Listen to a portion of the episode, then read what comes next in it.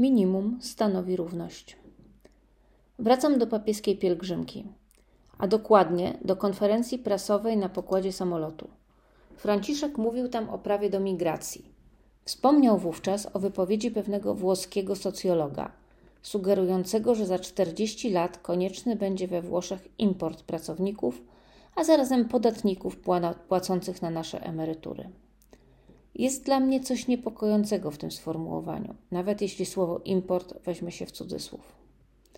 Importować można bowiem towary, nie ludzi.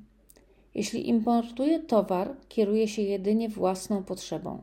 Tylko mój los mnie interesuje. Ale człowiek nie jest i nie może być towarem. Nie mogą nie interesować mnie jego potrzeby. Nie mogę pomijać warunków, w których żyję i w których pracuję. Nie może nie interesować mnie jego integracja i jego rozwój. W Polsce również potrzebujemy ludzi do pracy.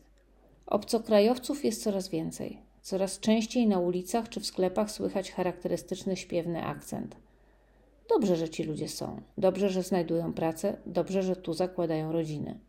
Pytanie, jak są traktowani? Czy uważamy ich za jednych z nas?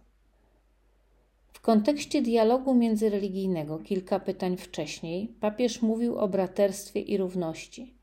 To, co powiedział, ma zastosowanie do wszelkich relacji między ludźmi i między społecznościami. Powinniśmy widzieć w drugim człowieku brata, ale minimum stanowi równość. Nie możemy zejść poniżej równości. Nigdy. Tymczasem robimy to nieustannie. Nieustannie uważamy siebie za ważniejszych, a reszta świata nas nie interesuje. Jeden z trudniejszych przykładów takiej postawy to kwestia szczepień. Mamy dzisiaj epidemię i kolejny lockdown. Tymczasem chcielibyśmy już żyć normalnie, a drogą do tego są szczepienia.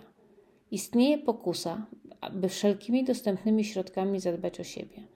Niektóre państwa już tak zrobiły i nadal robią, co nie było i nie jest dla nas korzystne.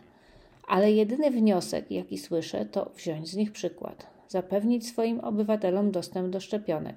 Od tego mamy państwo. Co z tymi, których nie stać? Nie nasz problem. Tak, to bardzo trudne, ale właśnie w takich sytuacjach weryfikuje się nasze chrześcijaństwo. Musimy od początku myśleć też o innych, nawet wtedy, gdy obok są tacy, którzy myślą tylko o sobie. Trudno, my odpowiadamy za to, co my robimy. Jesteśmy braćmi, a jeśli to zbyt trudne, to przynajmniej jesteśmy równi i nasze decyzje, a także nasze słowa powinny o tym świadczyć.